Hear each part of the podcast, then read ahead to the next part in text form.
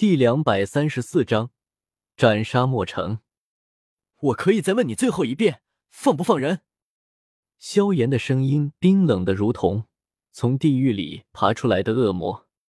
大大人，我真的不知道在说什么啊！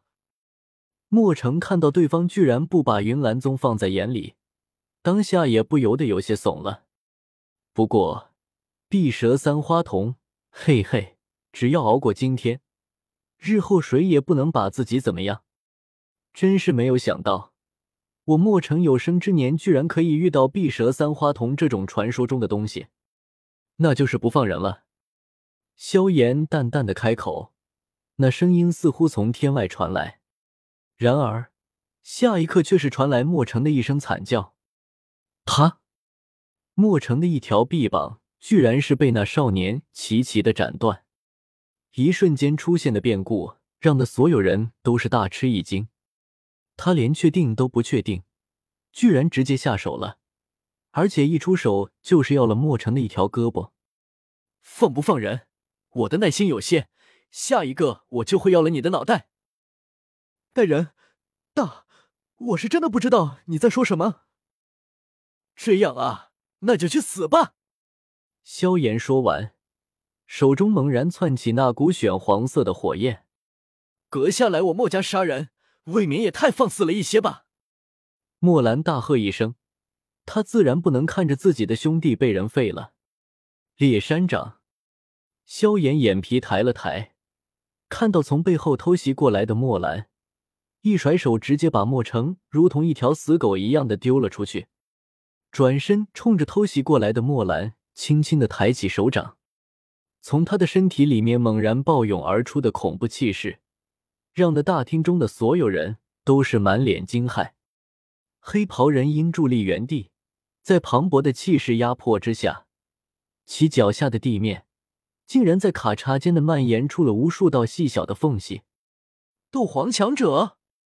望着那些蔓延而出的裂缝，曾经不止一次领略过这种气势强度的纳兰嫣然与葛叶脸色急变，失声道：“两人的声音宛如怒雷一般，狠狠的劈在大厅内的所有人头顶之上。”此刻，包括那满脸怨毒、正在挣扎着爬起来的莫城，也是不由得呆滞了下来。他可从没想到，这位神秘黑袍人。竟然会是一名斗皇强者，而此时莫兰则是比较尴尬的。他刚刚冲到萧炎的身边，不过他也算是比较厉害的了，身体硬生生的在空中转了一个圈，掉头又要跑回去。来了，还想走吗？砰！一股能量劈链轰出，直接搭在莫兰的后背上，哇的一下吐出一口鲜血。斗王强者居然在人家的手里都走不过一招，直接被拍飞了出去。放人！萧炎轻轻的再次说了一遍，同时手上的玄黄色火焰猛然升起。大大人，请稍等，在下这就去放人。在一名斗皇强者的压迫下，莫兰也知道，如果这件事处理不好。今后也许再也不会有什么所谓的墨家了。他清楚自己等人根本没有半点讲条件的资格，所以当下便是赶忙点头。莫兰，给我站住！谁允许你放人的？莫成忽然抬起头，怒喝道：“莫成，够了！你看看你把墨家搞成什么样子了！你何必为了一个小女孩将我们墨家置于这种险地？”被莫成阻拦。莫兰眉头大皱，略微有些愤怒的道：“看他的模样，似乎并不知道青灵拥有碧蛇三花瞳的事情。你知道个屁！那小女孩绝对……”莫成说了一般，忽然住口，因为他看到了纳兰嫣然那冰冷的，如同寒霜一般的眼神。青灵真的在你们的手里？纳兰嫣然愤怒的看着莫成，嫣然小姐。你听我给你解释。莫成满嘴的哭涩，责怪的看了一眼莫兰，这下好了，得罪了斗皇强者，得罪了云岚宗，不用解释了，这件事我会禀报师傅，你将会接受云岚宗的门规处置。”纳兰嫣然冷冷的说道。莫成则是满脸的沮丧，他自然清楚云岚宗的门规，迎接他的将会什么下场。速度要快！我忽然有种不祥的预感，这里似乎还隐藏着其他的强者。药尘的声音忽然在萧炎的脑海里传来：“还有其他的强者？”萧炎一愣，当下点点头，踏步的冲着莫城就走了过去。看来你们还真是不见棺材不掉泪啊！这位大人，请稍等，我立刻就去安排。那个小女孩马上就会被带过来。木兰苦笑一声，当下也顾不上得罪不得罪纳兰嫣然了，保命要紧。墨兰，你敢！莫成咬牙切齿的喊道：“只要撑过今天，拥有了碧蛇三花瞳，他们墨家就可以凌驾于加玛帝国之上。”既然如此，那么你就去死！萧炎哪里再给莫成丝毫拖延的机会，当下一个前冲，冲着莫成就是一张拍飞了过去。莫成冷哼一声，想要杀我，那也要付出一些代价才行。狰狞的一笑，莫成曲卷着身子，左手臂猛地一震，一股凶猛的暗劲将衣袖震得粉碎。裸露在空气中的手臂上，青筋犹如一条条小蛇一般，不断的鼓动着。那只手掌也是忽然诡异的变宽阔了许多，原本正常的指甲也是暴涨半寸，并且颜色还变得漆黑无比。此时，莫城的手臂已经完全脱离了人类正常的形态，看上去。反而更像是魔兽的四肢，手臂之内逐渐涌上淡红之色，片刻之后，整条手臂竟然是变得通红了起来，一眼望去，犹如是一团火焰壁一般。破山壁，大长老竟然把家族珍藏的六件魔兽赤炎破山系的前肢移植到了自己身体上。望着那手臂变得极为宽大的莫城。墨家一干核心高层不由得失声惊呼道：“还没完！”然后在大家惊讶的目光中，墨城的后背又突兀的生出一对翅膀，真真实实的翅膀，那是五阶魔兽逍遥雕的翅膀！天啊，墨家什么时候有这种东西的？所有人都惊呆了，六阶魔兽的爪子，五阶魔兽的翅膀。怪不得这个墨城可以撑到现在。纳兰嫣然冷冷的看着已经变得非人非兽的墨城，原来如此，怪不得你可以嚣张。萧炎冷哼一声，手中的玄黄色火焰猛地一收，短暂的寂静之后，一股更为猛烈的白色火焰猛然窜出。古灵冷火，一种极热与极冷的混合体。极热时焚尽万物，极冷时冰冻大地。异火，另一种异火。他居然有两种异火，还能自由交替。眼睛微微的眯起，冷冷的看着那冲过来的莫城。在距离萧炎还有一段距离的时候，莫城大吼一声：“去死吧，杂种！”